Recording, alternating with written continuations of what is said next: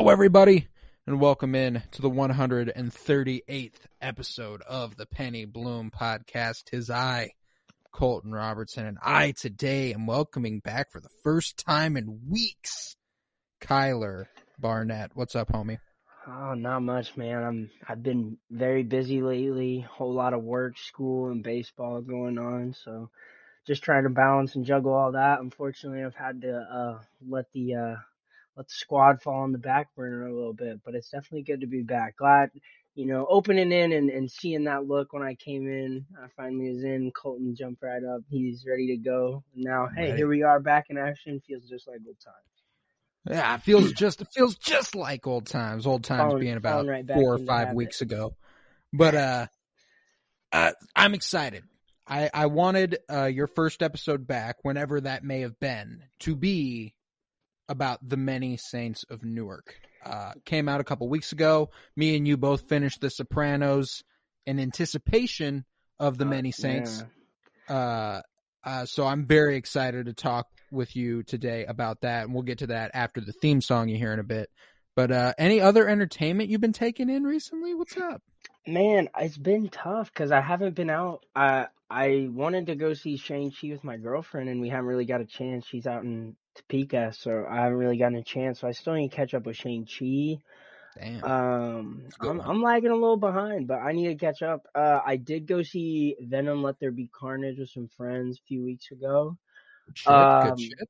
Yeah, I mean, I, I like Venom, Let There Be Carnage. I mean, hey, people are gonna have their naysays, and that's fine. It may not be, you know, it's not the apex of film. There's no bones about it, but No, shit, but it's, a fun it's, movie to watch. It's man. Venom. Yeah, it's Venom. Fuck it, man. I don't think fun. that should That's be all. the standard. I think we need to stop framing it that way. But I agree with you, and I, I think Um, that overall, in terms of comic book media, that needs to sort of be the attitude. yeah, Uh, you don't uh, hold 'cause, the like, standard. with with the Batman trailer dropping last week and stuff, I've seen a lot of discourse about how it's exciting for a superhero film to finally look like an actual movie. See, I uh, think the issue is is like the further back in time we go, like the less like I think there's just a gap because like when we do the MCU stuff, that shit's so futuristic and so out there that people are really easy and quick to dismiss that like, oh well, based in reality, obviously not. And so like it's just like one of those things where it's like, well, these are supposed to be like superheroes. The whole concept itself is a little ridiculous. Like we gotta yeah, that's the whole point. You're supposed to feel like you're not watching. You know, like this is supposed to be something exactly. And, it's and- and supposed here's to the be. thing. And here's the thing: is that when it comes to the MCU, in comparison to like the Batman with Robert Pattinson or Joker with Joaquin Phoenix, and gritty, gritty comic book films like that, they aren't at all trying to be that. Like that's just not at all what the goal is. Like so like whenever I think I guess more than anything what gets people riled up to say the MCU movies aren't as good as they think they are is also on Marvel fans. It's like, hey, you also got to recognize these movies aren't God. They're they're yeah, fun. well, I think that's the problem. Is Marvel fans want to confuse like, oh, I love this like category of movies and I love the Marvel Cinematic Universe. Therefore, they are the apex of film. No, no, no. Hold on. Th- th- Those No, two are not the same. not that just means that's your favorite. That's your favorite, Yeah. and that's fine. Because guess what? You know what's It's great about having a favorite? It's subjective, and there's no one anyone can say to discount it because it's you. Exactly. If they want to judge you for it, I mean, hey, that's their prerogative. But I think that there needs to be less of that. But if that, you know, if that's your favorite, that's your favorite. No one can discount that. Exactly, I'm with you. That's why that's why whenever folks get mad and want to say that like Infinity War is like the bet like critically the best film of the 2010s. Yeah, it's not. I'm like it's not, but I it's think you can talk about it on a like. Uh, you can talk about its importance and relevance because of how huge it was. That that has magnitude, but just because it had that doesn't make it the like the best film in all t- of all time or a critically incredible, perfect, seamless film. that I'm with you. Know so i just think that's the uh there's a logjam definitely. I think you know marvel fans definitely rush to bat and uh i think they tend to misconstrue the real point they want to make which is like this is something that i resonate and fucking love more than like a lot of other things and that's fine but that just doesn't make it the best of any like. No, yeah, there's a reason Martin it's not the best Scorsese. of film. Yeah, Yeah, there's a reason Martin Scorsese recognizes it as it is. I do think it is funny. It is funny now that like uh Dennis Villanueva and stuff like this. You got a new movie coming out. Hey, you should trash Marvel a little bit cuz it's gonna create It hype for buzz. your movie. Yep, yep. It, like people are going to Well, talk about your movie. This goes back to the age old of that you know there's no such thing as bad press. You hop on the coattails of a name like Marvel and you say something a little uh that'll rile up a big fan base. I mean Marvel's a huge fan base, no secret. So you say something say- like you that, say, like, you're gonna there's no generate some loss. buzz. Yeah, you're There's gonna no be loss here for Dennis Villanueva Yeah. saying shit like because he's got Dune coming out. yeah. Therefore, everyone who's like, you know what, he's right. This will be better than any Marvel movie. We'll go see it. And the people who are going to be like, no, there's no way, We'll probably still go see it and Because- then say it's bad. But guess what? Money's already in the bank. Money's in his pocket. Money's in the Money's bank. in his pocket. It, it already happened. You played It already happened. It already happened. I and uh speaking of uh, you know, movies making money and such, uh The Many Saints in Newark, I uh I really want to go and sit down in a theater and watch this. I have not gotten a chance to Yeah. do so. Uh however, David Chase has voiced how much he really, really was disappointed with the fact that this also went to HBO Max. So it makes me feel guilty having watched it on Yeah. HBO Max twice. Uh, but uh, I, I really, I really want to support the creator and go catch it. In, well, in and I think with I think with Chase is like, I think this was probably one of his first big chances, like to put this set of characters in this. You know, I mean, The Sopranos was his. You know, that's his masterpiece essentially. So like. I think when he finally got a now. chance to make the movie, he's like, "Hey, I get to put this in a movie theater. This film was made in that light, you know, made Mhm. for film, made for cinema." So yeah, I see what you're saying. I hadn't thought about it like that. Now I do have a little bit of guilt. I probably need to. No, no, we'll, and uh, and, the uh, experience is a little different. whenever that happens, I, uh, I would like, I, I, I, I just need to make it happen. However, let's roll into the theme song and then we'll get going with the Many Saints conversation. You ready?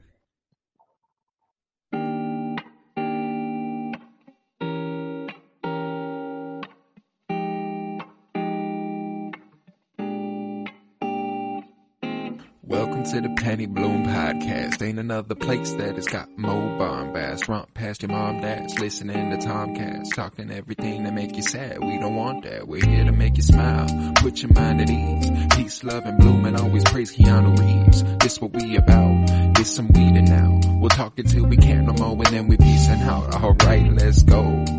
Penny Bloom Podcast. It's the Penny Bloom Podcast. Penny Bloom Podcast.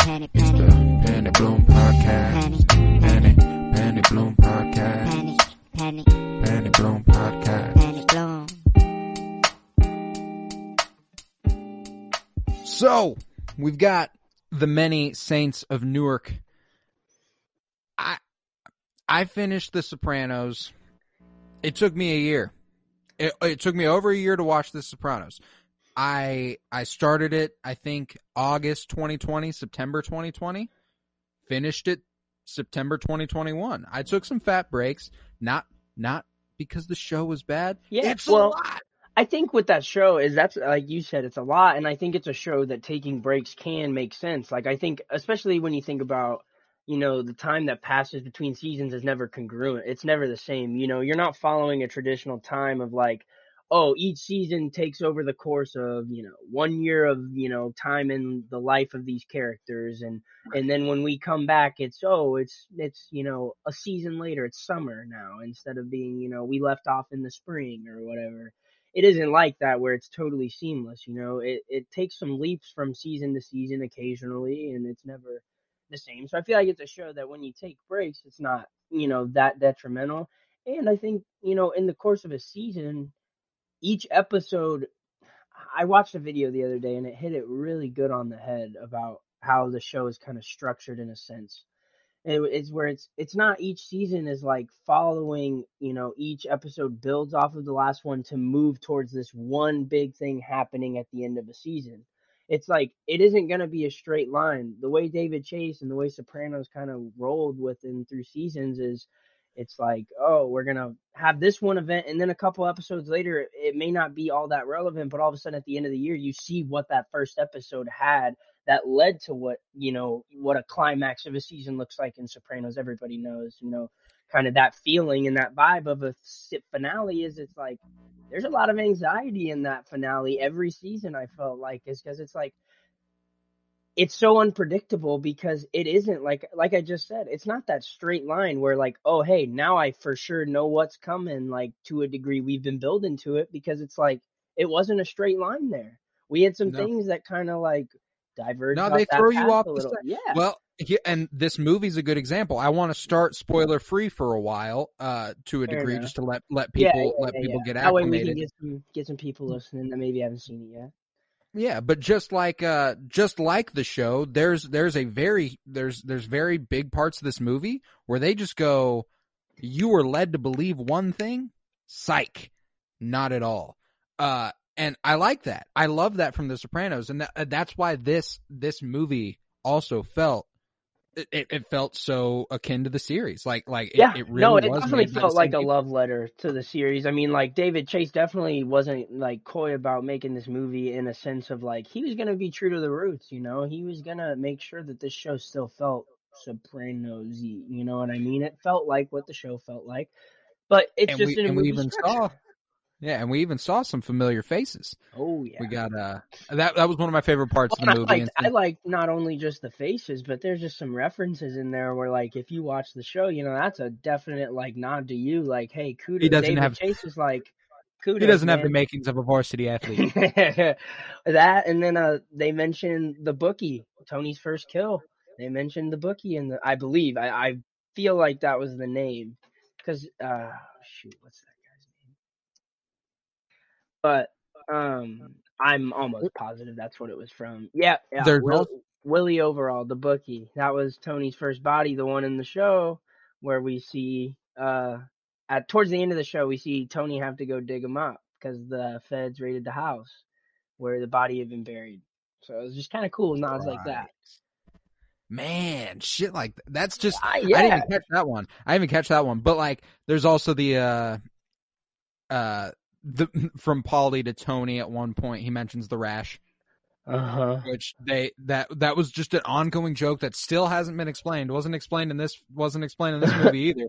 There is just an ongoing gag that they kept according to uh according to uh Talking Sopranos, the podcast with uh Michael Imperioli and Steven Schirripa, where they talk about it episode by episode. Oh Uh, man, that is that's Chrissy Moltisanti and Bobby Bacala. I did so, not uh, know that was a thing. I'm gonna have to listen to that. Holy Oh, cow! dude, they tell they they told a story about how that wasn't that was like an improvised thing. Thing, and then they just ran with Yeah. it. Okay, Yeah, Tony, See, and I Tony love that. And I love that Tony because Sirico and James Gandolfini was like, "Hey, how's your rash?" And like that that just became a thing. I love that because like in Marvel, you know, we see these little nods and things that get improvised and then they become, you know, fan like cult classics essentially where like fans love to make that reference, you know. Like me Absolutely. and I remember when I sent the video of that uh, Iron Man 2, the the alternate opening with the uh Yes.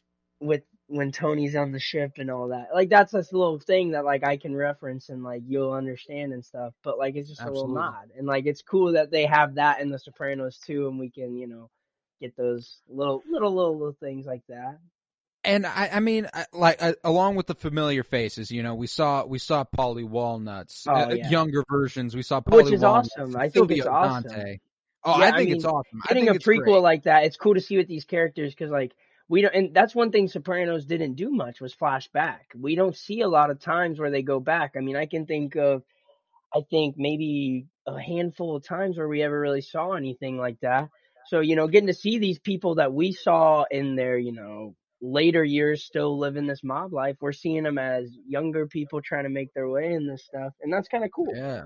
Definitely. Oh, I love it, and I think I mean even one of the even one of the flashbacks was actually they recreated one of the flashbacks. Yeah, I noticed that too. I noticed that too. And they, I will say, they hit it like that. Look, Oh, they nailed it. I, Yeah. I like I was watching it and was like, I have literally seen this. before. honestly, on, yeah, no, that's, and especially considering like you're someone who kind of took breaks and like watched it in that long of a span, like the fact that they can hit it that hard on the head that you still connected it, you're like, oh, I remember this.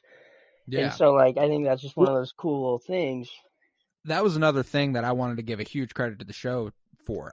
I had never ever taken that long to watch a show and finished the show. If I if I abandon a show after a season and I don't get back to that show for a couple weeks, I will not be making it back to that show. The Sopranos was different. I had to finish that show. Yeah. I think the only show like I didn't I didn't binge the show and watch it the way I I typically will. Like, you know, when I watched Breaking Bad the first time, I remember that was a show where I was like that was the first serious show I'd kind of ever really gotten into.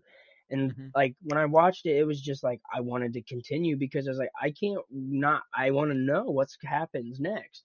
But like with Sopranos, it's like David Chase is trying to get you to think. You almost feel like if you don't take a second, like if you if you just roll right into the next one, you almost feel like at least me anyway, I'm like I feel like I probably am gonna miss something or I didn't like catch something.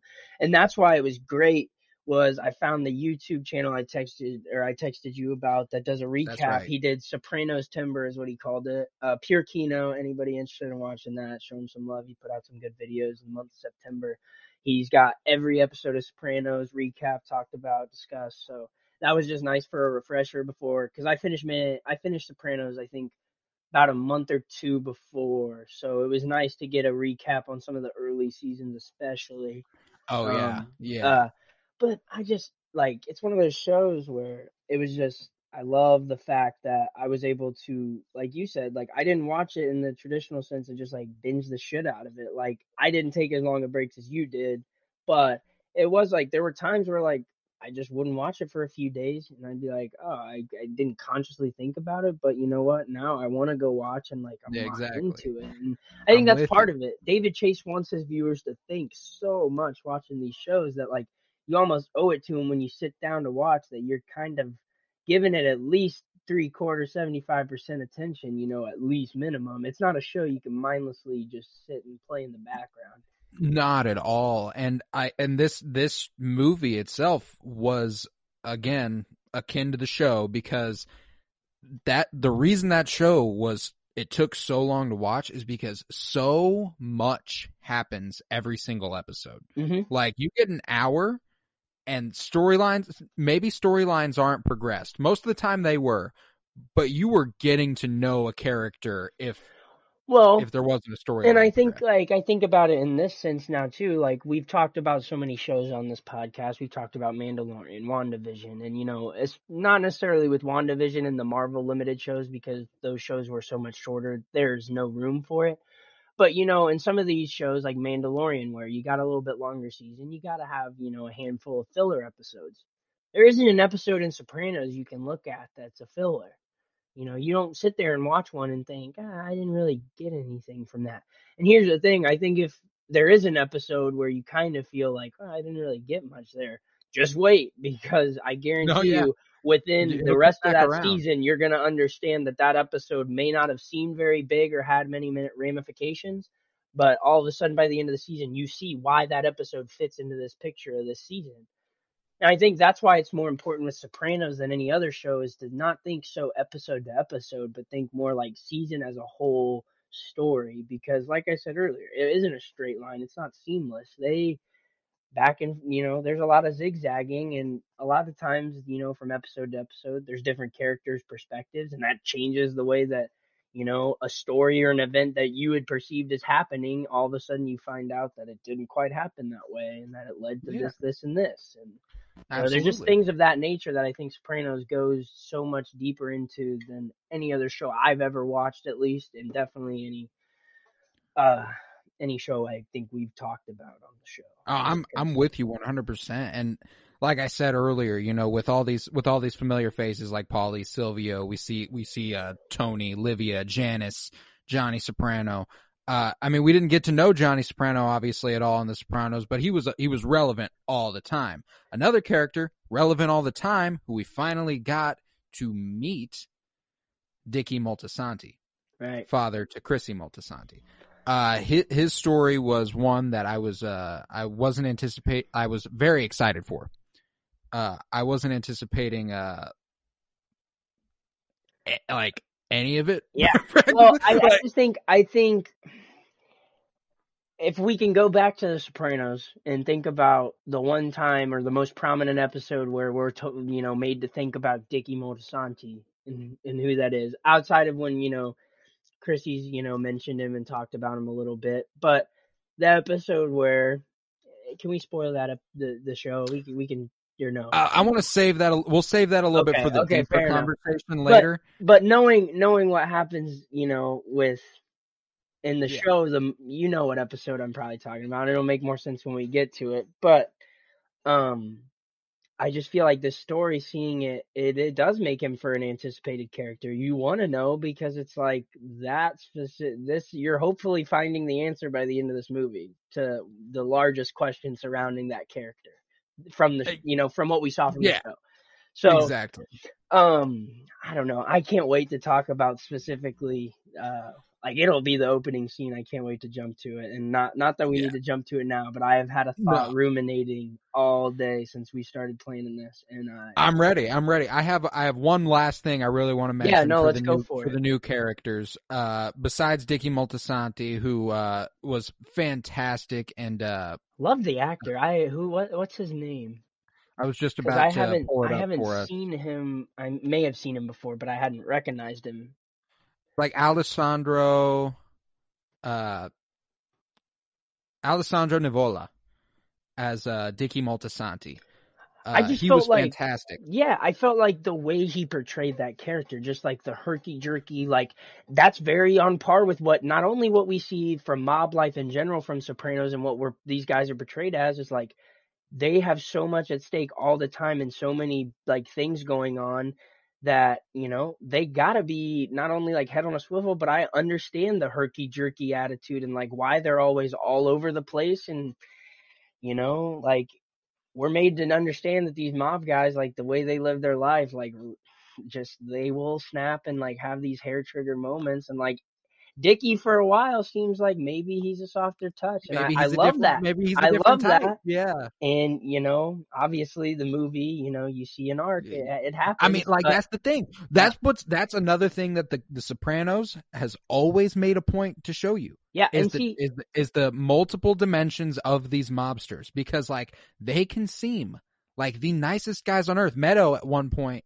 talks about uh Vito in the in the show, uh her uncle Vito, uh to uh her boyfriend, and she's like. She's like, oh, he's the nicest guy in the world. He would never do anything like, and like, meanwhile, all the while, You he's just threatening this motherfucker all Yeah, the time. Like, you know, uh, and you know. So I think that's where it is. It's like I, I love this character because I felt like it was maintained either longer or built a little harder. That he he did seem for a while like he really did want to do better, you know. And and I think knowing Chrissy is that knowing Chrissy's ambitions and how he's fe- uh, you know how we saw him feel and the conflict he was a lot of times feeling in the show it makes you understand and see a lot of similarity. You can't help but see it, you know, a lot with those two. And not just between Dickie and Chrissy. I'd say I see even more similarities between Dickie and Tony. and, and like, that's where you so understand obvious. it because Tony gravitated so much more to Dickie in the movie. You see that, and it makes total sense.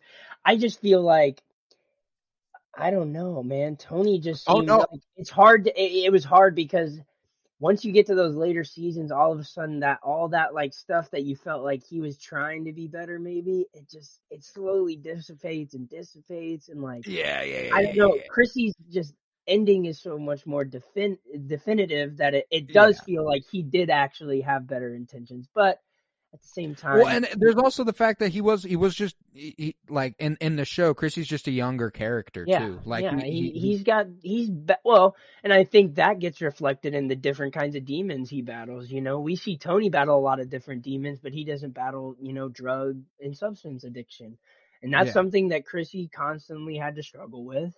And I think that's just as a younger person, I feel like those older characters didn't understand addiction. Those older characters didn't think about it. They didn't understand that addiction was something that could actually be tough to fight with. And so Chrissy was what, one what that they was didn't realize is that addiction is a like an ailment, uh, essentially. It- they- you like can't they, they thought you, can can't fight control that, Yeah. shit. It, it's not not and I think that's where Chrissy being younger definitely comes into play is that he's more in touch with like this is so hard. This is so hard for me to fight. And like why you know, why do I struggle? And ultimately the conclusion at least I was made to find was that the only way Chrissy could probably ever kick anything like that for good is probably by kicking the rest of all of it.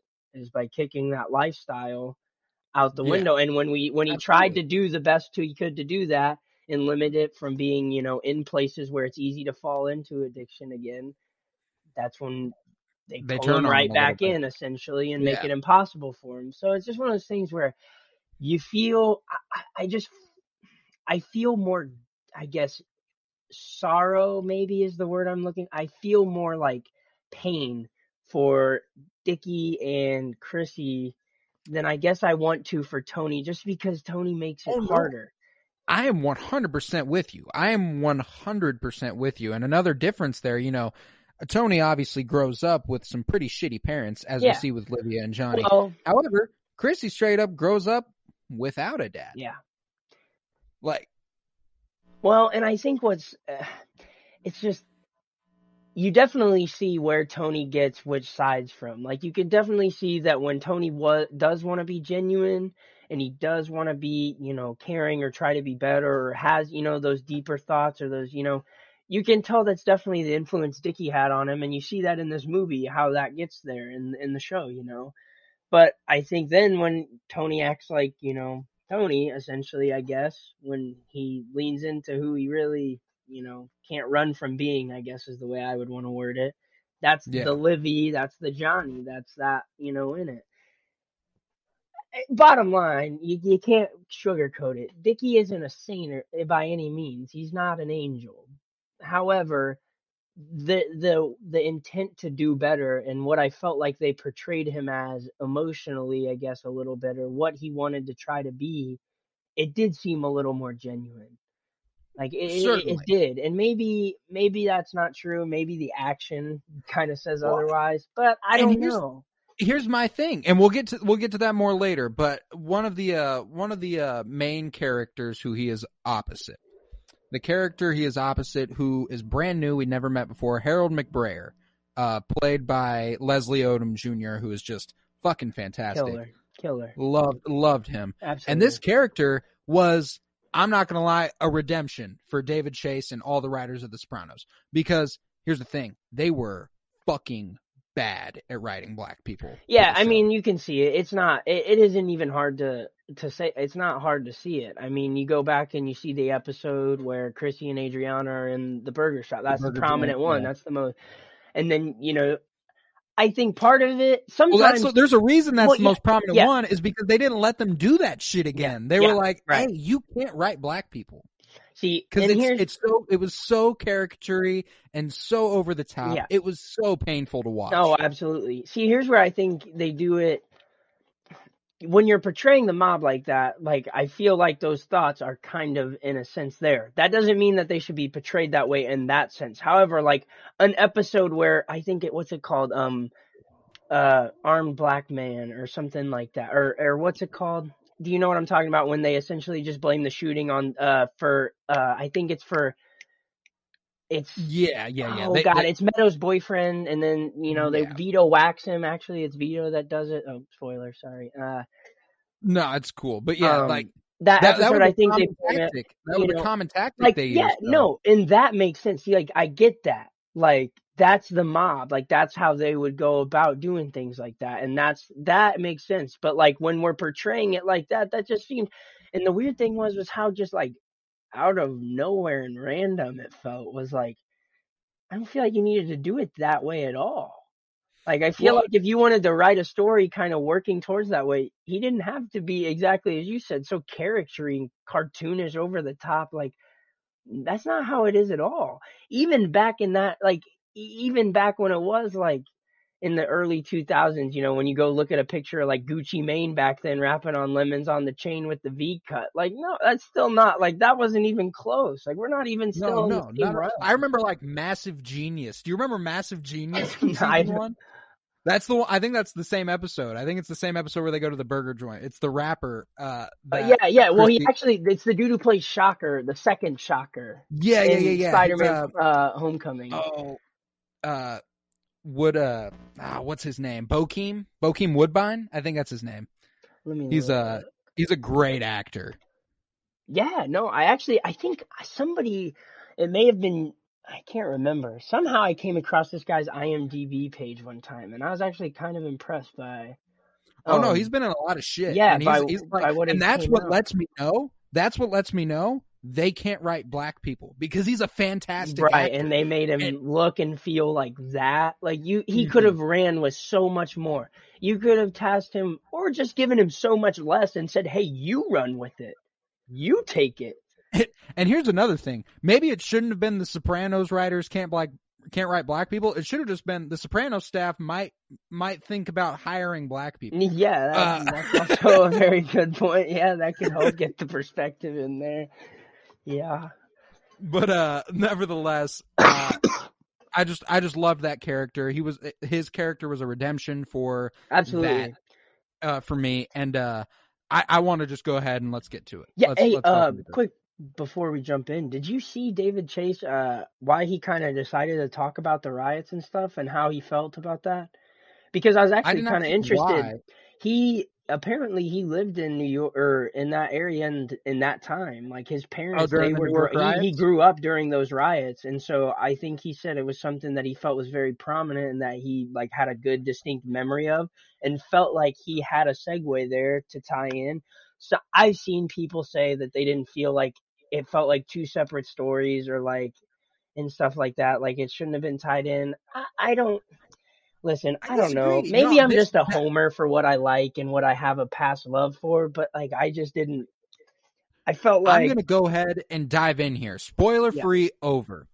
The Newark riots are are important for Harold McBrayer's character. right.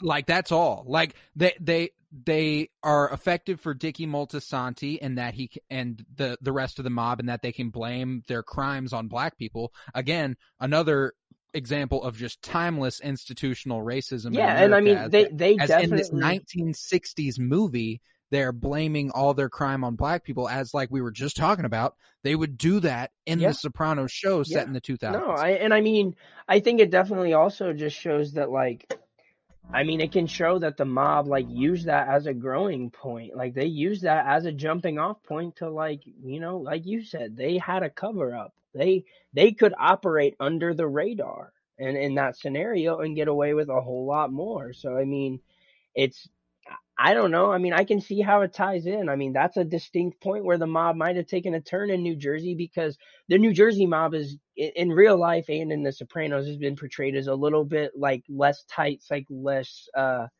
you know, I guess they're not the biggest in this- family of the, you know, the crime families. The New Jersey ones are kind of.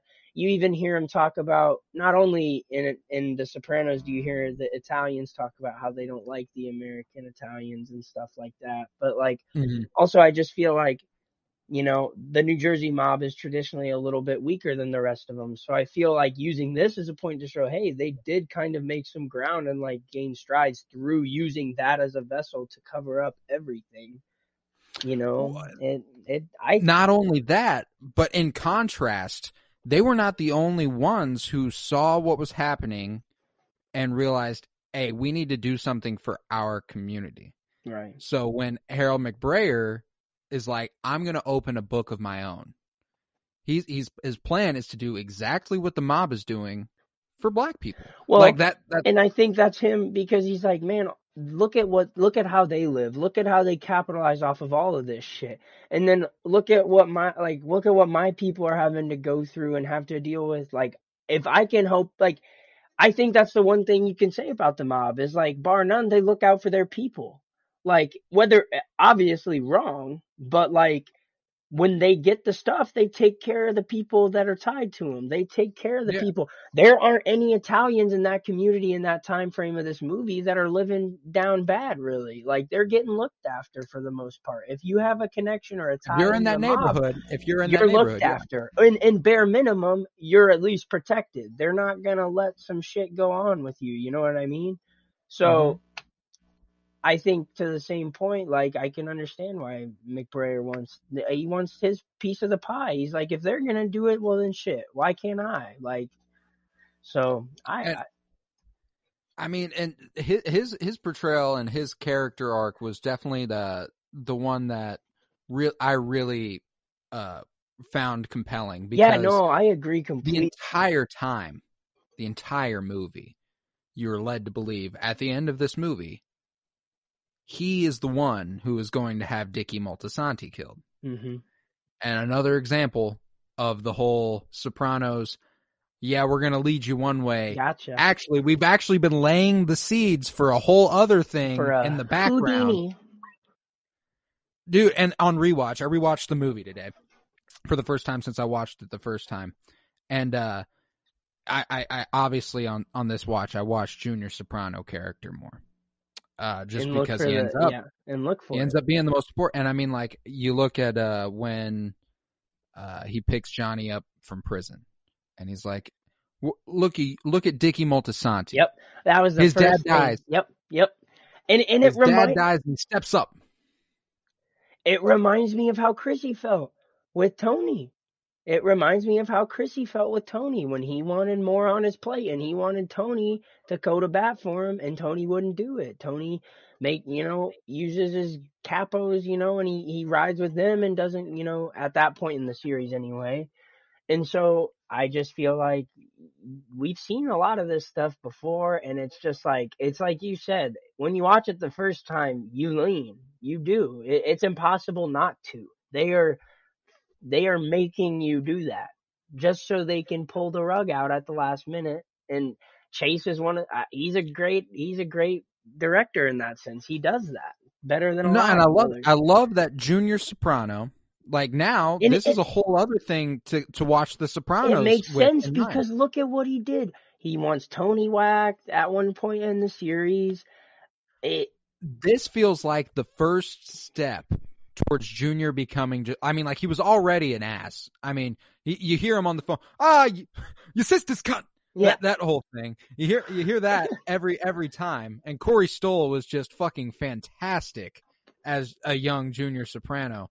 Uh, but I think this was like the first time, you know, he he had someone whack. He had a made guy whacked. He had like Which is- an important person, which whacked. is entirely. If anyone knows mob rules, and if you've watched The Sopranos, you know you don't mo- you don't you don't whack a made guy without permission from. Well, th- then like I, I just watched Goodfellas the other night too, and like that's like one of that's Yeah, one of the it- things. They're like, well- hey, we we just whacked a made guy, and that is not something you do unless you've organized a sit down And have done everything you can to avoid it. Mhm. Like that's that's the thing. And, and and in Sopranos, we see that so much. How many times people wanted to have people whacked, and the sit down stops that or prevents that.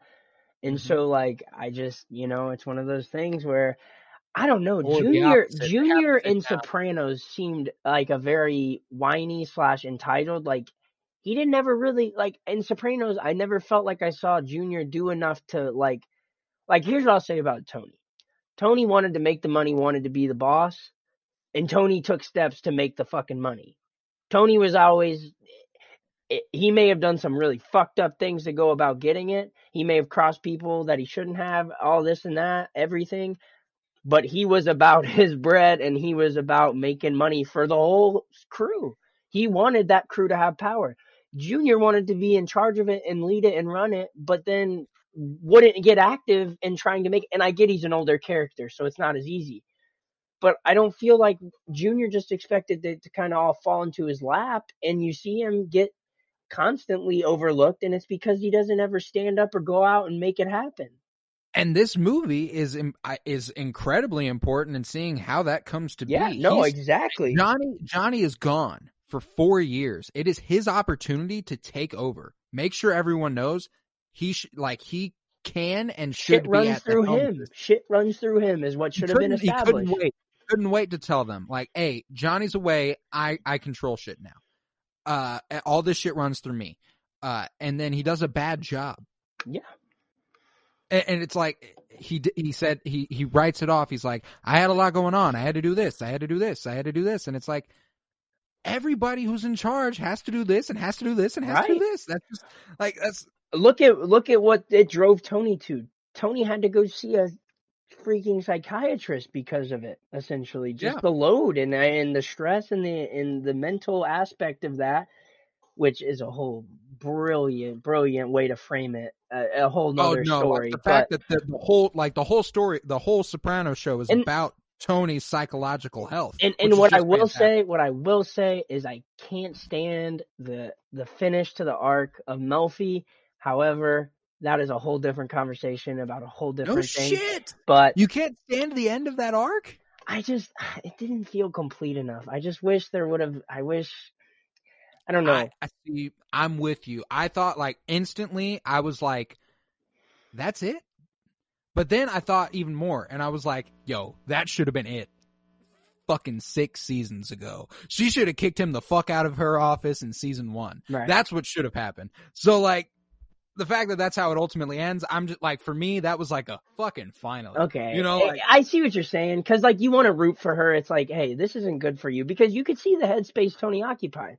I, you don't ever see her meet with other clients, but like you get the sense that when she meets with Tony and the way she, you know, we've seen her interact outside of work and think and She talk thinks about, about Tony quite a bit. and you know it's like man she's kind of probably inhibited at her job a little bit with others because of tony and the headspace he's occupying.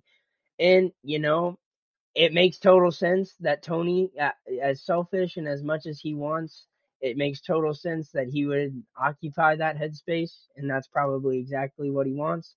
But that's again whole nother conversation but i just i had to had to say that because i just think junior he just has this whiny nature, but he doesn't go do anything. He's he's a he is the you know apex spectator. You know in sports you hear a coach say, "Well, you playing or you spectating? Eh, pay me the five dollar spectator fee. You know, make sure you pay for your admission." That's what Junior's whole entire like. He has, like you said, in this movie and then in the show, we see him have a legitimate chance to take the reins and be the guy and and be like, yo, shit runs through me and I'm gonna have my hands on all the shit that comes through this mob and like the shit that we do and I'm gonna fucking make the money. And he just expects it to happen. And I what think he- what what do you do when that's not happening for you? Yeah. I'll just fucking kill the guy. Yeah, and that's just saw. I think he takes the coward's way out. I think Junior is const like in Sopranos. I feel like we were supposed to see that that he's kind of cowardice, but I feel like you see that this wasn't something that happened with old age or something that you know he got old and expected shit to happen for him because he was old. Like no, he's been thinking this for quite a while. He never had that do it attitude. and they also make the point to tell you that like he's also like for the standards of like getting into being like a a top player he's already a little late to the game even at this point like i like i remember whenever that like in the show he's pissed that tony is chosen over him he was pissed before that when Aprile was chosen over him, and he was pissed before that when Johnny was chosen over. Right. So like, like he like he was just like he, he always expected more and more and more, and just like he wasn't gonna get it because he wasn't that dude, and he Right. just no, couldn't. I, I just I think he was a guy that said things from you know essentially the stands always. He never wanted to actually get into the field and make sure and get his hands dirty essentially, which like we see with Tony. When Tony had that New Jersey crew in the heyday of success and when they were doing the most, Tony was hands on with all of that shit. And we can talk about, I mean, obviously, if that was healthy for him, yes or no, you know, obviously, but like, he was doing it because he's like the safest hands are my own and if i start taking a back seat they're going to lose respect and they're going to lose not only that but they're going to start trying to exclude me from shit and that's when all the shit goes south you know if he's Right. going to like junior just didn't lack he or he didn't have that like way of not only kind of intimidation and fear to kind of keep people tight knit and loyal. I mean, as crooked as that sounds, Tony did leverage fear a lot with these people. I mean, no secret. Dude was a fucking behemoth. Yeah. Like no, like James Gandolfini was like 6'4", 270 I mean, pounds. Like and- this man was fucking huge. And look at uh, you see it in a lot of episodes, and uh, you you literally see Tony even pretty much say it to us as viewers when he kicks the shit out of his bodyguard. That's like a yoked ass dude, and he just snaps and kicks his ass because he's like, I just had a heart attack. I gotta show these motherfuckers I'm still like that. And like, Junior ain't doing that. Junior ain't gonna show. And like, here's the thing. Jackie ran that mob when he was older still, and obviously we didn't really get to see it because, you know, Tony pretty much takes over because Jackie's dead right at the beginning of the show. But I'm assuming, you know, Jackie had that crew still pretty tight, probably because Jackie had commanded respect from early on. He was, when he was crumbing up in the game and coming up, he was respected. Junior isn't respected because he didn't do anything to earn it. He didn't get Junior's his hands dirty. respected. Junior's the type of dude who slips and falls and you laugh at his fucking Right. ass. Right. That's the, right. that's the type of dude that he is. And and with that, let's let's talk some more Dickie Moltisanti and his Yeah. storyline in this. Let's do it. Uh, so we, we we begin with him and Tony. You know, we see them at first, and I love Christopher Moltisanti. That's exactly what I wanted to talk about. I just love that immediately we jump in. The first thing we hear is is Chrissy, I met death not far from here, on Route 23. and and especially that that's what we hear. Is it's like they're not that like we are you know supposed to be thinking about all of that. Like that's that definitely like Chase is just saying, hey, like you remember all this stuff that happened, right? Like this, you're gonna see shit that's gonna, you know, apply to that. And like, I just love that we still get to see this from Chrissy's perspective a little bit. We're not forced not only to just think about it from Chrissy's perspective or how this stuff goes on to affect Chrissy later in life. I love that we There hear his is. perspective to My a Uncle degree. Tony, the guy I went to hell for. I mean, I was like, that line right there, because that that's one of the hardest hitting lines from Sopranos as a whole. I feel like, and especially from Chrissy, is that you know that's him, Adriana. That's the man I'm going to hell for, my uncle Tony. And then you hear that exact same thing, and it's just like you're reminded about, God damn, like you really feel that sympathy for Chrissy again, and we haven't even seen him in the movie. We're just hearing his voice, and like.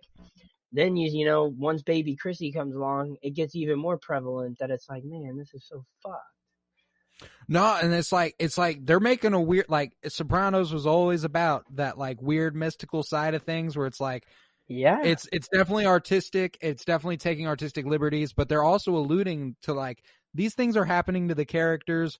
How realistic that is, I don't know, but deal with it. So like whenever she's whenever the lady at the dinner table is like, you know, they say babies, they know things from the other side. Mhm. That's I I take that as that's the voiceover. We're hearing we're hearing Chrissy who knows all the yeah. shit. Well, You I know, mean, like- think about it also when I think Paulie's a great example of that. Polly is essentially in the show. I feel like one of the biggest vessels for what you're talking about right there, with like that kind of like mythical, I guess, side of things or whatever. Is like Paulie when Chrissy's dead and the cat. And and Satriale's and Yeah. you know, all we're led to believe there, and just you know, Paulie seeing uh, the Virgin Mary in the Bing.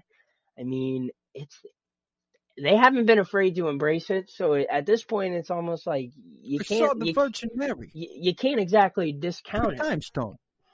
Three times. That's all, your your impressions.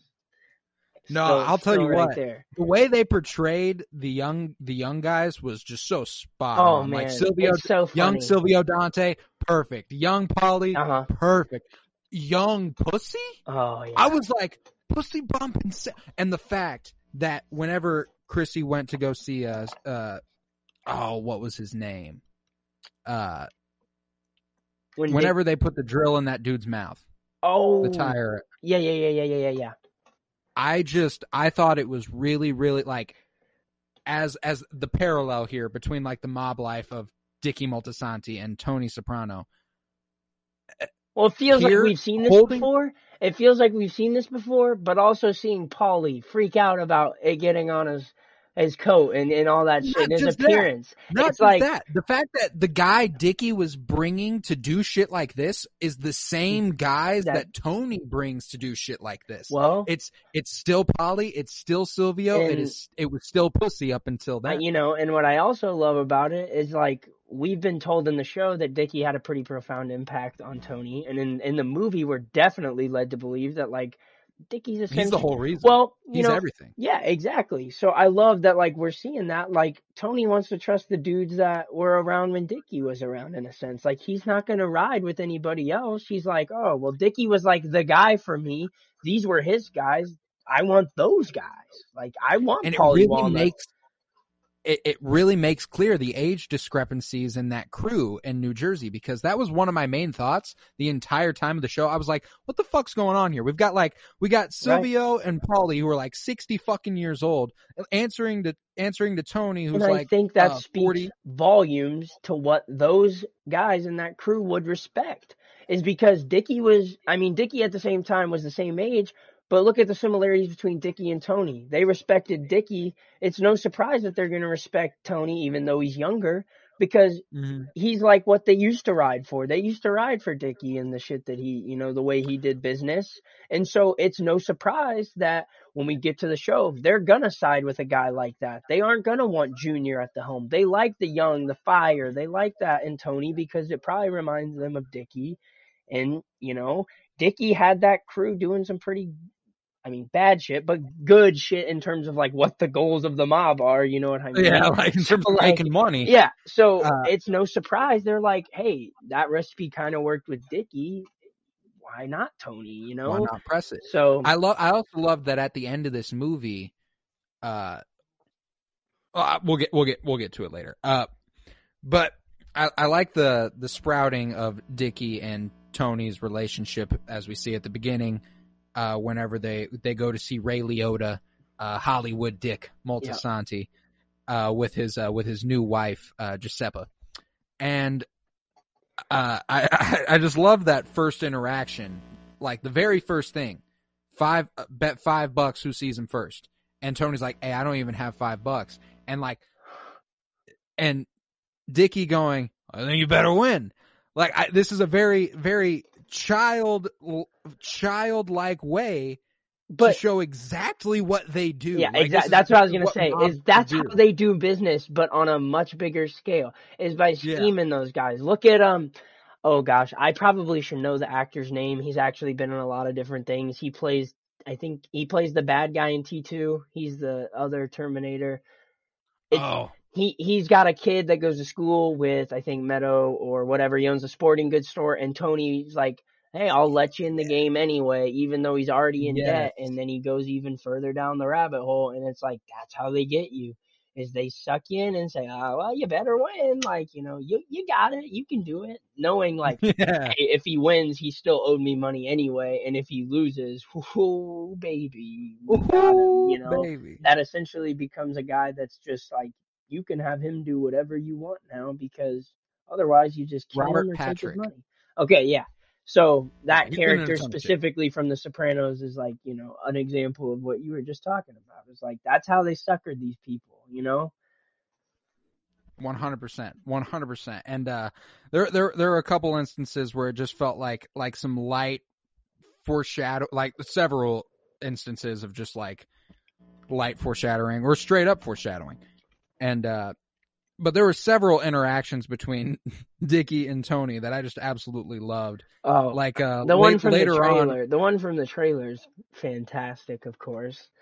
oh yes, where where it's hey, you, hey, this is the last time I'm ever gonna steal something, and Tony's like, yeah, you Tony like, oh yeah, I can Ah. see how I can validate this shit in my head. Like, yeah, okay, alright. so like I'll just take it this once. yeah, and then like I'll every time I take from then on out, hey, it's the last time, it's the last time, and then you know eventually, hey, there will be a last time, I'm sure, sometime down the road, but until then, eh, you know, it'll be the last time. We'll just keep rolling it back. My favorite interaction in the whole movie between them, though, was when he walks into the room and he's reading the comic book and he's like, "Can't you read a normal comic, Superman, Jughead?" And he's like, "No, I'm reading this one. It's about uh, it's about this, this, this, this, and this." And he's like, "I didn't know there were Jews in the medieval times." And he's like, And Tony goes, and it was just it, like this young kid just nailed the Tony Soprano delivery because he went, well, the Bible. I was like, I was, it's funny because it's just Tony having that snark about him. You, it's so funny. Like I don't. I guess it makes total sense. You look at who he grew up with, with Livy and with Johnny. He's gonna obviously at a young age probably have that snark, especially when you know how much he got in trouble in school as a kid.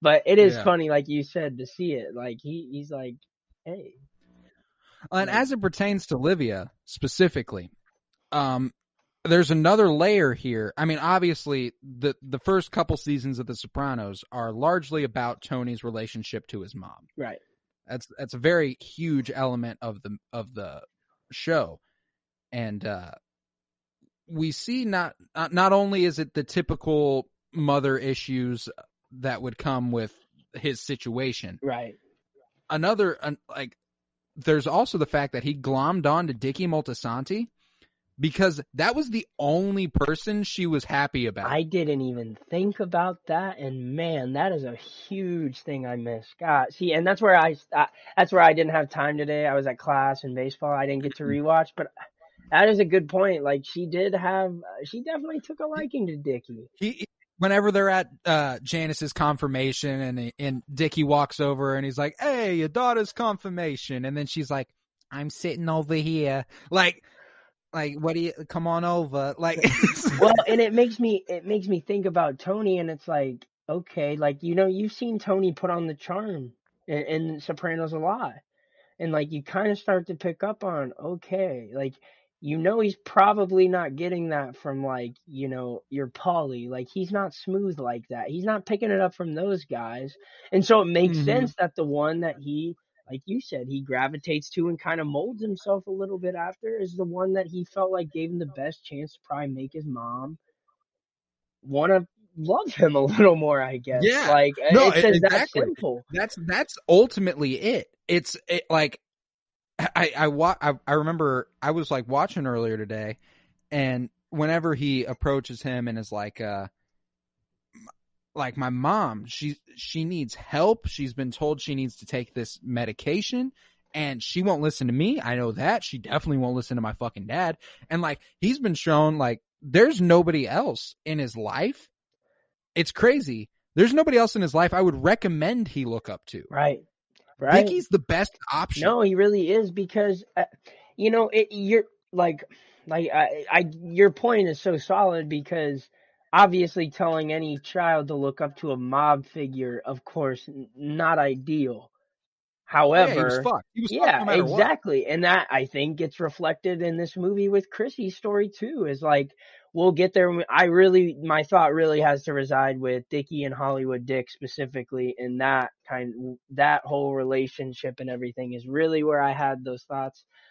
Um, but I mean, that dysfunction is prevalent and like it's it shows up in this movie and I just that was one of the big takeaways I had was like how it's so easy to see how Chrissy can not only be torn so much in the show based on what we see like what he was forced to grow up with but also kind of like what shaped him to have the attachment he did you know like it, it makes Right. a lot of sense Well, no, it is crazy that like Tony was the father figure of sorts in Which in is funny because life. in the movie we're shown that Chrissy doesn't really take a liking or gravitas towards Tony at all a, as a baby. not when he's a baby. Yeah, and Not and when he's a that's baby, yeah. yeah, and that's I think what's funny is it's like, man, if only he was as wise as he was when he was a baby. Like is essentially the Well, there's gist. But there's a scene there's a scene uh where he's like uh whenever he's like all the indictment like all these indictments came down and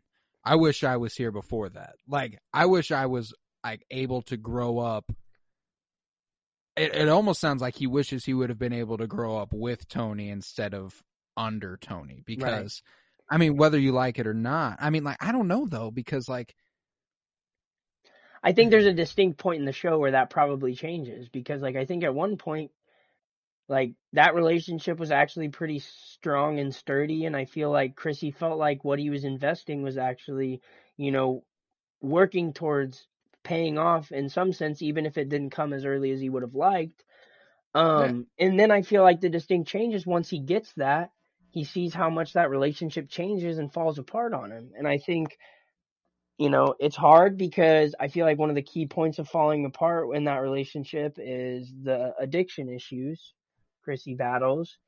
And I feel like it sucks because like you want to feel bad for Chrissy, but at the same time you also understand Tony because like Tony probably wishes he would be better. Like he wishes this road he, that Chrissy wouldn't have ever ended up down, you know, an addiction road. But then you got to think about as Tony, like, how have I contributed to making this happen essentially? And that's where Tony doesn't really look into. So, Right. Right. but Nah, yeah. I uh I I remember whenever uh Tony, you know, does the deed, kills uh kills Chrissy. I I like it was so sudden, so so quick, such a quick decision. It remind it reminded me a lot of I mean, he he obviously didn't lose his cool the way that Dickie does on his dad here. But I felt Right. like there was an I I felt like there was a well, parallel There. he essentially wanted to take it into his own hands to be the judge, jury, and executioner of like, I am going to be the one that brings judgment down to you. Like he's like, you would have just killed your daughter over addiction. Essentially, is is Tony's essential judgment, and you deserve to die Mhm. for that. Not like, oh, hey, let's switch seats so I can take this charge because you're fucked up. It's like I'm not claiming that that was also okay. I I see. Obviously, for Christie, that's the only route. Like that's his only like way that he saves it. You know, essentially. yeah, yeah, for sure. However, you know, if you're Tony, is it instead of being the judge, jury, and executioner of like you don't deserve to live anymore after what just happened? Why isn't it? Oh, how about I just let you take this charge and then you'll fucking be forced to go get the help? And like, I un- reason there is he's in eh, reason here is that he was like if I think that runs even deeper. The addiction makes him so careless that he could have potentially killed his daughter.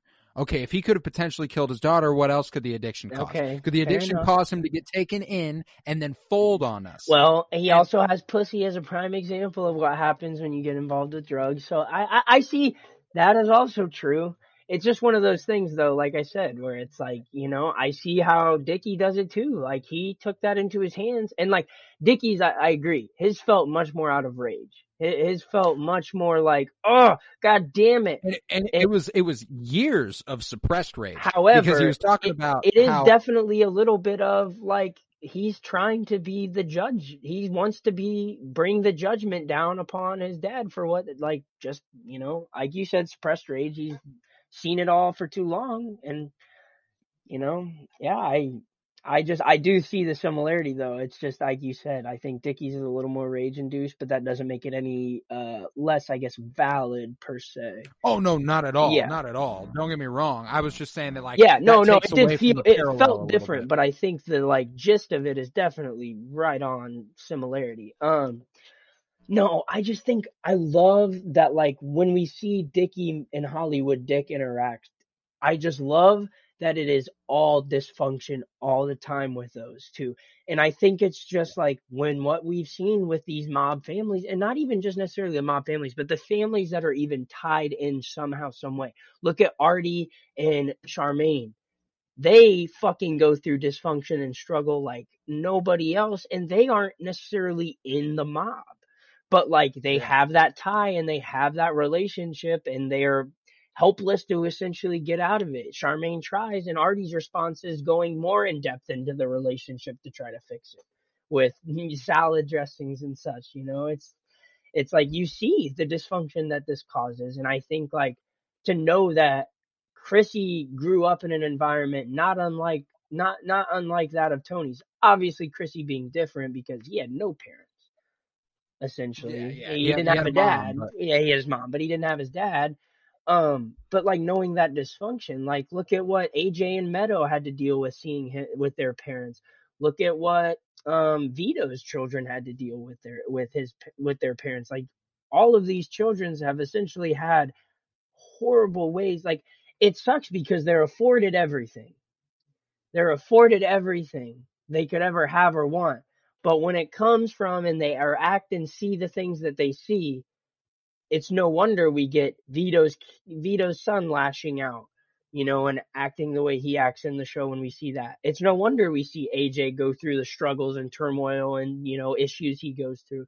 It's no wonder we see Meadow having such a hard time finding what she wants to do because it's like, I don't know what drives me. I don't know what the passion is because like, I'm so used to having it not only all afforded, but like it all seems so weird. Like I don't know where like I need with Meadow, I feel like the conclusion we arrive at is like she needed something that was morally fulfilling for her. And that's why I think we mm-hmm. see her go from being doctor to being, you know, going into the law school path and stuff is like she wanted yeah. to try to do something that could probably ease her conscience of knowing, hey, I'm here based on a lot of bad things and like I love with Meadow that that's the perspective because she's the oldest one. She's one of the only kids we actually see get to grow up, and like especially since she's a girl, you know, a woman, she doesn't get the uh Jackie Jr. type of growing up, you know, where it's right. growing up to you know the inevitable the of being into it, you know, being into that life um I love that with Meadow it's like we get to see a little bit different of a perspective. And with Meadow I think it's really interesting because she's almost like I feel like she doesn't express her guilt, but I feel like her going to the law side of things is kind of her way of trying to ease that guilt and make up for it in a sense, you know. I I always viewed cuz I always viewed that a little a little differently. I I don't know that it's to ease her guilt. I think she goes in to be a public defender. So she I, th- I think if I remember correctly, that's what it ended up being. I just I remember they focused a lot on the serving like of like she was trying to serve for like at the time when she was helping out at the law office. It was like a lot oh, of yeah, like, like, immigrants. I think I thought, and, and yeah. yeah. So I feel like I don't know. I just feel like it's uh, again like when it was all afforded for her and like she's raising that. It's probably really hard to make a decision on like what my life is going to look like post all of that. You know what I mean? It's like yeah. there isn't a clear cut blueprint because like a lot of the people we see grew up still have things fall apart. Like, um, oh gosh, why am I struggling so hard? Uh, who's I don't know why I feel stupid for blanking on this name. It's he ends up having cancer. He goes to jail at the end, and then he dies. His daughter gets married. He gets arrested at the, or he gets taken away in cuffs. He cries, and everybody makes. Oh, fun. Johnny Sack. Johnny Sack. Yes, gosh, damn it! I'm so pissed. I forgot that name. I kept thinking Johnny, but then I'm like, that's Tony's dad. Um, like Johnny Sack's daughter, for example. Like, look at what she went through. Like, she grew up and had her married. Eh, she got married. We see Meadow getting ready to get married, but we see that just because all of that stuff flows like a normal life, it's never normal. It always comes back there is always going to be that looming like dread slash figure, even though you may not directly be involved. Like Meadow knows she has no consequence. But like right. that is derailing life happenings right there. Like the things that happen to Johnny Sack and their family, like you see. And I just feel like that's what I love about uh Meadow's story is it's just like seeing a woman, you know, a daughter of a mobster, the woman growing up and stuff. It's like that's just you know eh, you get to see that dysfunction i feel like you know it's just different from boy to woman and that's why i think chrissy oh, and absolutely and is. that's why i think it the dysfunction is. with chrissy is just that much more amplified is like when we see it in this movie like i mean dickie killed his own dad Dickie killed his own dad in a fit of rage. No, like that's something that, and, like, even the monstrous Tony we saw didn't even kill his mom, right. who was like the worst. And essentially tried to have him killed. Like he didn't retaliate. Junior tried to have him killed at one point and also shot him. And Tony didn't retaliate. And even when Junior is like getting ready to die and it's all the way at the end and Tony really hasn't spoken to him or has always said he wants nothing to do with him, what's he do? In the last episode, we see him go visit him. And he try he tries to stoke that conversation of like, what that relationship kind of at one point used to feel like. Um, and I I think that just like speaks volumes, I guess, is just like there's that dysfunction and dysfunction in the mob family, and that's something David Chase always leans on. It's always prevalent, and it's why we see what happens to you know your Jackie Juniors, your Chrissy's, even to the Chrissy's got it the worst because you know, Jackie Jr.'s dad wasn't around when it was kind of happening to get tied in. Jackie Jr. just felt like he needed to get tied in to, you know, I guess for the legacy of his dad in a sense. Yeah. Chrissy did that shit because he looked up to those people genuinely because that was all he had. And that's a product of all of the dysfunction that led, you know, Dickie killing his own dad and like the family life that gets created when Dickie dies. Like all of that dysfunction leads and drives to what ends up happening. Like you can literally look at that and identify it specifically as like something contributing to what Chrissy's ultimate demise, essentially, you know? Mm-hmm. And Well, I also I also loved that Ray Liotta played his grandfather uh-huh. because there isn't a character I feel like Chrissy Moltisanti is more inspired by than Ray Liotta's character in Goodfellas. Like, uh, that movie opens with the line, "All my life, I always wanted to be a gangster," and like that's what Chrissy like. That was always Chrissy's plan. He was always going to be a gangster. He was always going to get all the. He was get, but he wanted the lavish lifestyle of it. He didn't didn't want the. Mm-hmm. Well, as a youngin, as a youngin, you don't ever think about that, you know? And I think that's part of it too, is like growing up in that lifestyle. As a child, you see and live through the lavish. You don't experience or see or witness unless, you know, you talk, Tony talks about how he saw his dad. I think it's Tony or maybe it's Chrissy. I can't remember, but cutting off the finger at Satriale's, how he saw that, Yeah. you know? Um, I think it was Tony, right? I'm pretty sure. Yeah, yeah. Anyway, um, you know, outside of little things like that, they those kids don't grow up seeing the things that they have to deal with. And like as a kid growing up in that lifestyle, you're afforded a lot of things. Like look at what AJ and Meadow were given. And it's like they didn't see what his dad was going through. Like he may have been irritable and stuff, and that leads them to believe like, oh, maybe things are not very good right now. But they aren't understanding or knowing like all of the deep and dark happenings. And like I feel like that's part of it is like it's easy as a kid when those are the people that you're surrounded with to glorify that image of like, oh, all I see and understand is the rich and the lavish, so I want that. And that what they do is how they get it, so I need to do what they do. Well, and it's also fascinating because there's a point. There's like the beginning of this movie. Tony and J- like Johnny Soprano and Livia and Janice and Tony. They aren't living the high life by any means when he's a young guy. Well, and I think Uh, that's rel I think part of it is just like relative. Like I'm sure they're living like like They're living better. in the, in the times like you know maybe not necessarily they're not like obviously in our version of sopranos we see it with like big a fancy houses and you know the material things but you know Mhm. it's also no secret like they probably i feel like we've seen like they have tv sets that are like nice and like you know the age old oh it fell off a truck type wing thing you know like Well, that that's that's where it changes. Whenever he is older, whenever we get that jump forward, we actually get a get a line directly from Chrissy where he goes, uh, "At some point in high school, the Sopranos moved into the suburbs, the black thing." mhm. Uh, and like he just he just says it like that, and it's like God, that was disgusting, but it's so Sopranos. And then and then uh and then he goes, uh, and I think this move made Tony kind of a pussy, and uh, it, it is important like that. That is important because Tony sees what living comfortably would be like outside of this life. That's what he wants for AJ. He doesn't want AJ to be a mobster. He wants AJ to be normal. He wants him. If I was my dad, if I if I wouldn't have done what my dad did, I would have been a patio furniture salesman. And we also got a line in this where Olivia expressly states like he should go work for my uh for my brother and my brother-in-law at the patio furniture business.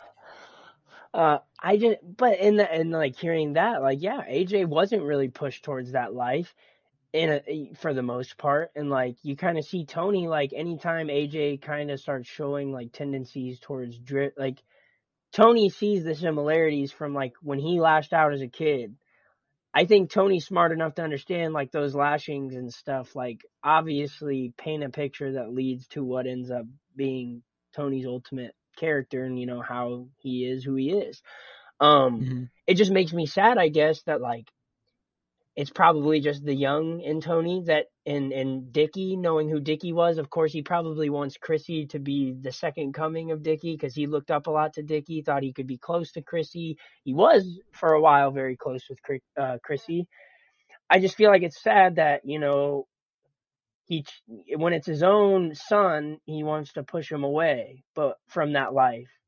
But like Chrissy, you know, he claims he loves him so much, but he pushed him as far into it as he possibly could.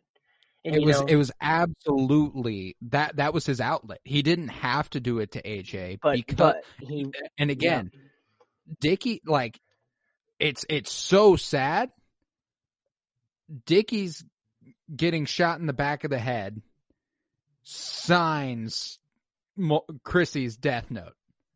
Like that's it. hmm Like because as soon as Tony's the one who's the takes the reins. authority you know. figure in his life, Yeah. that's it. that That's that marks like ultimately what leads because who knows maybe what we're led and what we see with Dickie I feel like we're led to believe that Dickie would have been probably in a sense of a- a kind of divine intervention for Chrissy where like he would have probably pushed Chrissy away from that life.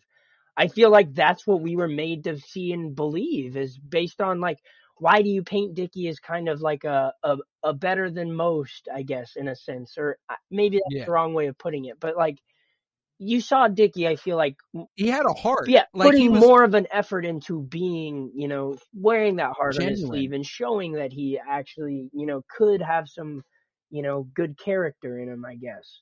Um, I feel like we're led to believe that because, like you said, him dying is probably the distinct marker of like, it's all downhill from here, Chrissy. Like, you're to fall down a pretty dark path because of this exact moment. And, you know, it sucks because you probably do get the sense that Dickie would have had a definite impact and change on what would have likely happened. I think Oh, certainly. Dickie probably doesn't allow Tony to try to push Chrissy into that way, or Dickie probably tries to pull Chrissy away from that in general, similar to what we see Tony do with AJ. Um, you know, it's it's a whole slippery slope. You know, you think about if Dickie survives and Dickie continues to make his way in the mob, makes his money, makes his money. You know, does he follow the same kind of path as Tony, where it's move to the suburbs, afford your kids everything they can to be successful outside of mob life, outside make their own money, or you know, in some cases, I feel like the mob push the daughters to marry rich, but you know, Right. regardless, like get your life taken care of away from me, and I can always help. But like at least then that gives me peace of mind that like I pushed you away from this. I wanted you to be better. Uh, the you know the uh, the Tony Stark Iron Man to Spider Man. You know, it's like I wanted to be like you. No, I wanted you to be better. That kind of thing. Like it's it's essential. and it and it's even it's even more evident in that like whenever he's visiting whenever Dickie's visiting Sally in in prison, uh Hollywood Dick's brother, uh and Sally tells him, "Hey, you want to help Tony? Stay the fuck away from him." Right. because uh, every time he came and talked to him, Sally kind of put together, okay, you killed your dad and you killed Giuseppina. You did you did both of those things.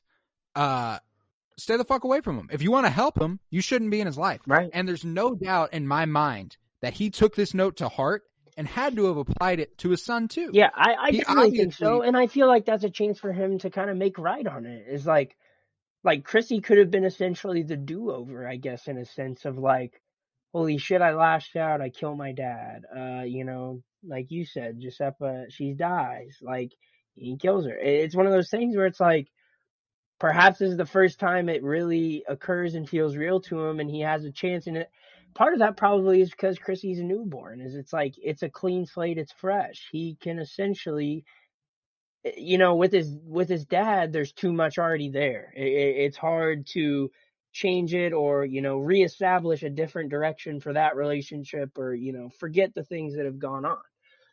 Um, but with Chrissy, that's a that's a clean slate. You know, he can mold his child and raise him and kind of get that do over and that redeem. You know, that redeeming sense of like, hey, I may have messed it up really bad and made some mistakes. I killed my dad. I, you know, killed Giuseppe, But it's like with Chrissy, he can have his chance to kind of get it right. And that, you know, you know, A doesn't get it, but uh, you know, I feel like that's what we're led to Nah, believe. And definitely with Sally, I love, I love that. I love Sally's character. I feel like he is such a good gut check for all those characters because he's in prison for something not really mob related per se. No, he is. Oh, it is. I, I'm sorry. he murdered. He murdered. Well, Oh, he he, murdered. he murdered a guy. yeah, yeah, yeah, yeah. He murdered a made man. That's right, So that's right. it is. It is. I mob thought I was I had in my head he had just murdered somebody, but then I remembered it was a maid guy. Um, I- I just think in he is in prison and like he knows that if he goes out, his life isn't better. Like him going, him eventually or ever being freed would arguably worse than being in prison. Yeah. You know, killing a made guy that ain't anything. You come out and that doesn't get forgotten. You know, it's a miracle he's probably even alive in prison, considering the way we see like you know people get treated in prison.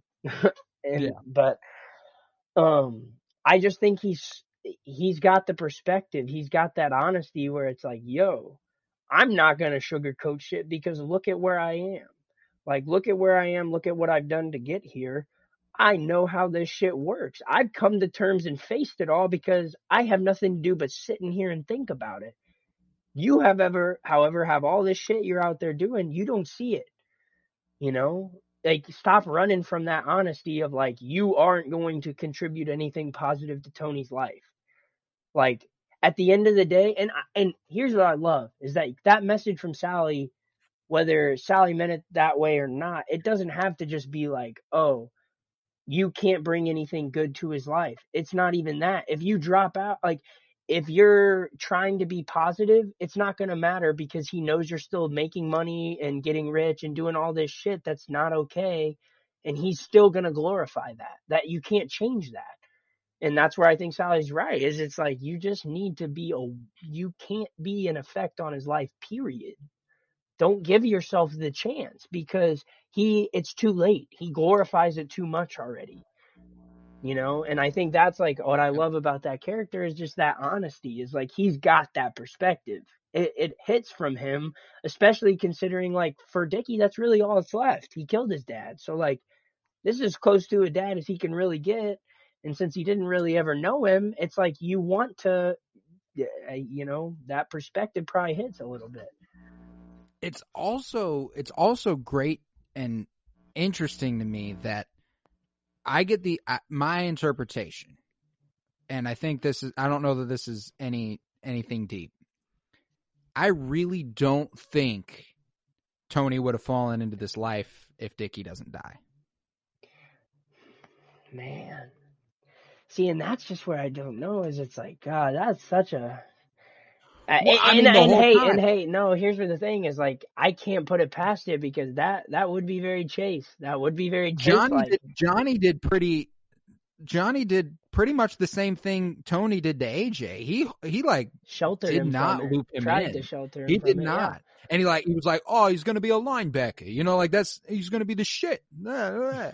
Like he, he was he was just a dad about it. Like, and I mean I mean his, dad was a piece of shit also. But uh, I think that like he was on that route to be an everyday to be a civilian as he would have put it in, Yeah. in the Sopranos. Like like he would have he would have gone on to sell patio furniture or some shit. Mhm. Like he he would not I don't like that that pinky promise there at the end when Dickie's laying in his casket is the pinky promise that yo, I got this shit, okay? I got this for you. Yeah, I'm gonna go And I feel keep like- and yeah, I see what you're saying now because like that's not a message or something Dickie would have said or wanted from him. It wouldn't have been that, but that's Tony only having glorified and looked up to that life that Dickie was leading and looking up to that. Yep. That he's like, all right, it, he takes like you said, he takes that into his own hands. He sees that as his responsibility, and you know, event if It's probably also the moment where he, he's like, I'm a, I'm gonna look after Chrissy. yeah. I'm gonna take over this family. Like I'm a I'm gonna do all the shit because I need to prevent what happened to you from happening to anybody else I love. And he just doesn't realize that he can't do that. He can't avoid it. man. I just, I, and now you've got me thinking because it's, I, I this is kind of unrelated, but I was just sitting here and I'm thinking about how, gosh, it's so crazy. How does, you know, how does Tony find out about who did it, you know? Because obviously he was never told the truth.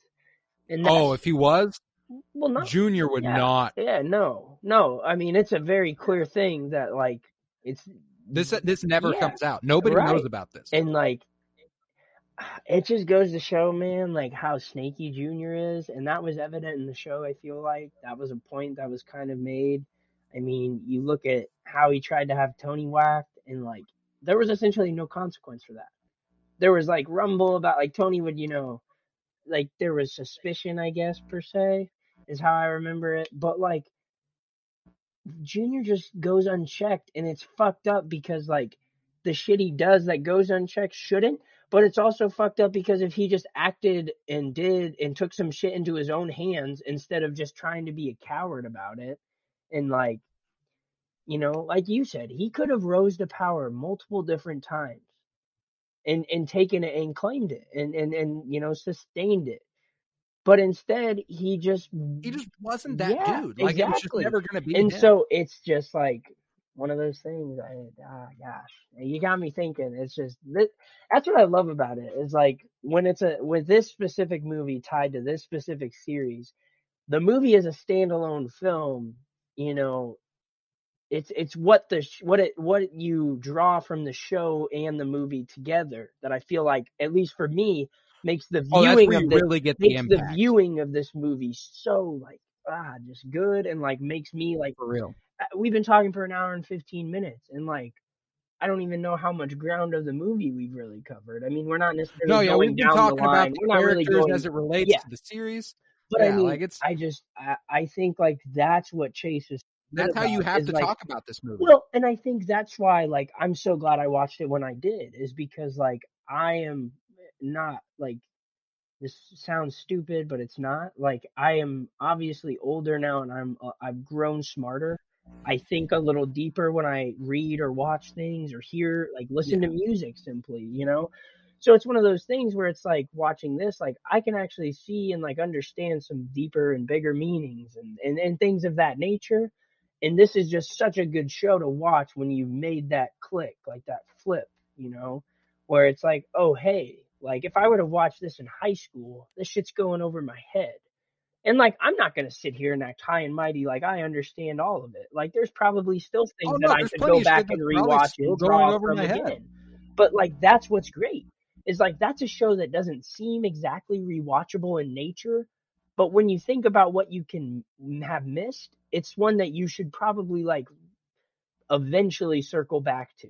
Like I don't mean like this is that one this is the kind of show you rewatch, you know, 5 years after you watched it the first time. Not Oh, not yeah, that you give this a breath. yeah, because you want to try to, you know, I guess Grow. grow. Uh, You, like you want to that's what be able to draw different things when you watch it the next time. For sure. And like that's what's so that was what was so cool about watching it at this age Right. is that watching it at this age, we will filter everything through AJ, Meadow, exactly what I, I was just Glenn. telling this to somebody the other day is like when you talk when you watch Sopranos is it's like there are things that you know David Chase is trying to call to like he may be showing you this through a mob's like mob family lens however this was like the things that they're dealing with or struggling with maybe from a mob point of view but that was current. That was real for all families and that was meant for them Yeah, to yeah. relate to just in a in a stylized sense of the mob. But like you talk Yeah, about the was, it was a 2008 financial crisis the you know you talk about the 2001 uh the terrorist attacks 9/11 and stuff. Like we see the impact that has in the show. That was reality for kids growing up. I was 1 years old so not necessarily for me. But like you know you see growing up in that like early mid 2000s through AJ and Meadow and like you're like whoa that I was that like in a sense that kid during that time like Yeah, I remember like the effect, like when Tony talks about something that's going on in the current events. I can remember like holy shit. Like I remember when I was a kid, when my parents would sit at dinner and talk or watch the news. Like I remember seeing stuff about this. Like And that was something that the show was always so good about was Yeah. being so culturally relevant Right. and talk and being no, like they making they make that show feel so based in reality. It was so uh, current. and it's- it was it really so is. current. It was current. It really is at any in any given point of that series. It is a reflection. It is like a mirror of America at the time. Right. Like that's and what they talk about they talk about President Bush and terrorism and it's like, dude, I grew up when all of that was just beginning and starting and like when that was so prominent and prevalent. You know, like Right. I remember that stuff, you know. You I was a kid, but like the words war on terror in George Bush's accent, like that is so like locked tight up in here. Like I can literally hear it in my head because I grew up just, you know, around all of that. And it's like that's like Chase wasn't trying to hide from that. He wanted like families to be able to in a sense relate to this even though they're a mob family. Is it's like, hey, Yeah. we are recognizing it. Like we see, you know, like family life in that time. Like that that was what it was meant to be.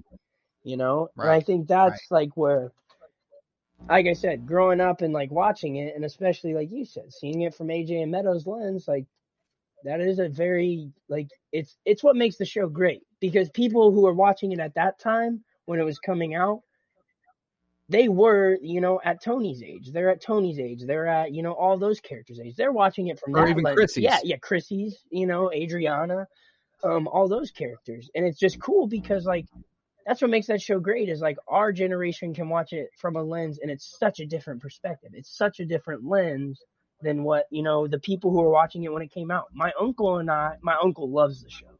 And I've talked to Yeah, him my dad does too. um if I talked to him really in depth about stuff and like talked about specific things from the show, I guarantee you we are not going to have some like the same conclusions or perspectives or like you know thinkings on it because like we watched No, it absolutely. relating and feeling to the different like to completely different characters. You know what I mean?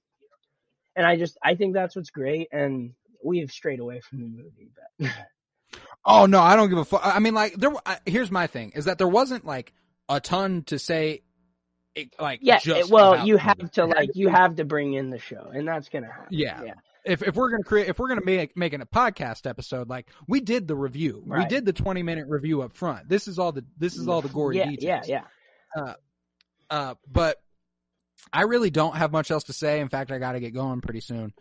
Uh, so I, I, w- I was wondering any last thoughts Yeah, on the menacing man? I just, I really want to talk about the ending just for a second and just think Let's about it. It's just seeing, like you said, I mean, we, the trailer even, like from the first trailer watch, it became so, not only, Antonio Soprano. Right. Well, like when we when we think about the like when we heard the movies coming out and you hear about what it's going to be, Dickie Moltisanti, and we know that's Chrissy's dad. I mean, we're sitting there knowing, hey, what's the big story from the show with Dickie's dad or with Chrissy's dad? Uh, who shot him? And Chrissy going to kill the cop that supposedly shot him. Um, so obviously, when we see Harold McBrayer and he's like, eh, I don't know, but then in the trailer, he's definitely painted like from the trailer on, from trailer until the last five, ten minutes of the movie, we are led like exactly like you said to think it is Harold McBrayer that kills Dickie. And so every time we see Harold on screen or you know Harold and Dickie like about to be doing something that could possibly coincide, there's an anxiety on the screen. And so Yeah. when it's Junior, there is none of that. There is a, a certain sense of safety, I, I want to say, which sounds dumb because Junior's a scumbag, but you know what I mean. Like you don't Oh yeah. have that on your radar. And so when that happens, it's like the shock I felt and like just the awe I felt of like, holy shit. And like understanding the implications of not only just Dickie's death, but also now framing everything that happens in the rest of the show. Junior doesn't like Chrissy. Junior does No. not like Chrissy. And it's like, holy shit, it makes so much more sense. Like this awe moment. Well, like, there's also a point wow. season one. There's also a point in season one where Livia literally talks Junior out of whacking Chrissy. And uh, again, you talk about Livia and Dickie, like there's probably a little bit of that in there. And it's like, There absolutely and is. see, and, and one of the big things I've seen about this movie is I've seen people say, well, it just didn't feel like we got enough. Like we didn't get enough and that there's got to be You're enough. people people are enough. saying like oh well th- this this clearly just says that they're going to make another one that gives us more and more detail going further in and like and still i'm like i don't feel like that at all i don't see how you watch this either. movie and have that takeaway i feel like you were given plenty of substance plenty of things. It's just that you have to piece it and see it with the show. You have to weave those together. And like i don't get how if you've been a person that watched the show and claims to love the show you know how David Chase is about this shit. So I don't understand how you could ex- expect to watch the movie and see everything just laid out silver platter and we're going to keep getting stuff more and more. I think what people like those are people wanting this th- these movies to fill all of the time right up until the first episode. That's not that's Absolutely not not. going to happen. I don't think we get another one period. I mean if we did great, but I mean from what I understood and I've read, I think Chase struggled to find substance and like what he was going to do with this movie at first until he kind of got the picture. Okay, I kind of want to focus on the riots. How do I tie this in? Okay, we can seam this together. yeah. But like, I don't, you know, you're asking a guy to grab at straws here and make something out of nothing in a sense, kind of. I think, I think if anything, uh, this this whole thing kind of turned David Chase off to making another movie, uh, for HBO. If we got anything, like if we got absolutely anything spin-off wise, like the best I can come up with, and like I don't even really want it right. to be DiMeo crime family related, like with the Sopranos and stuff. I'd like you want to give us a series about Harold McBrayer's new. Thing. Yeah. No, give, give us that.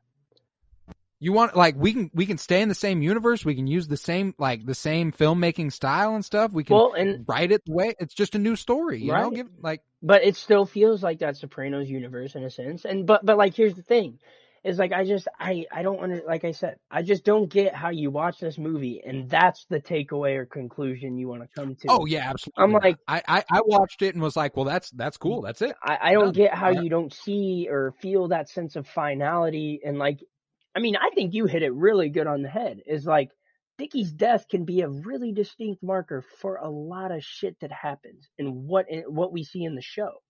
And so like that's just why I think uh I don't know. I I, I liked it. I I think definitely like the show is vitally important. That wasn't gonna that's not a shock or that's not a stretch at all by any means.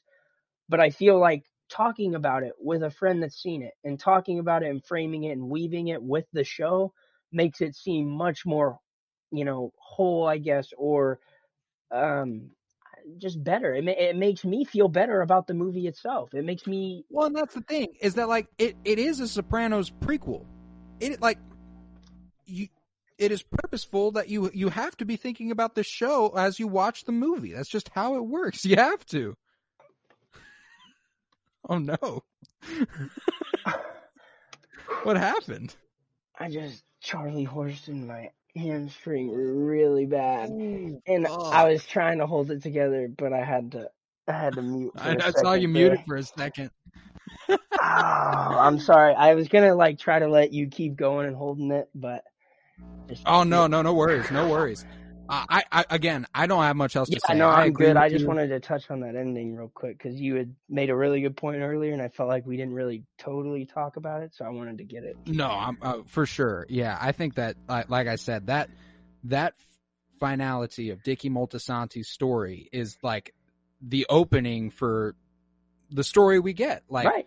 No, 20, 25 It- yeah, years later, again, there's, there's like reason that's what we're getting. Yeah, and I think like what I said, where like I saw a guy I know on Twitter talk about how like he he wants another movie that'll help fill this gap even more, and I'm like, like what you just said, I think Dickie's death kind of does fill the gap in a sense.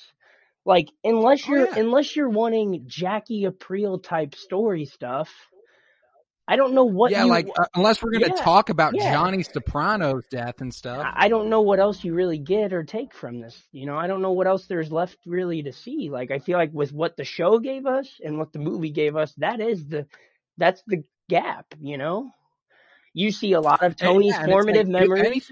You see a lot of the things Tony mentions and a lot of the formative memories. You get references to them or you literally see them. And we Yeah. see how all of this stuff has effects on Tony in the in the show eventually, Chrissy. You know, you can make this have effects on a lot of different people. It's really not. You just got to read yeah, into it. yeah, you got to weave the show with the movie. Exactly.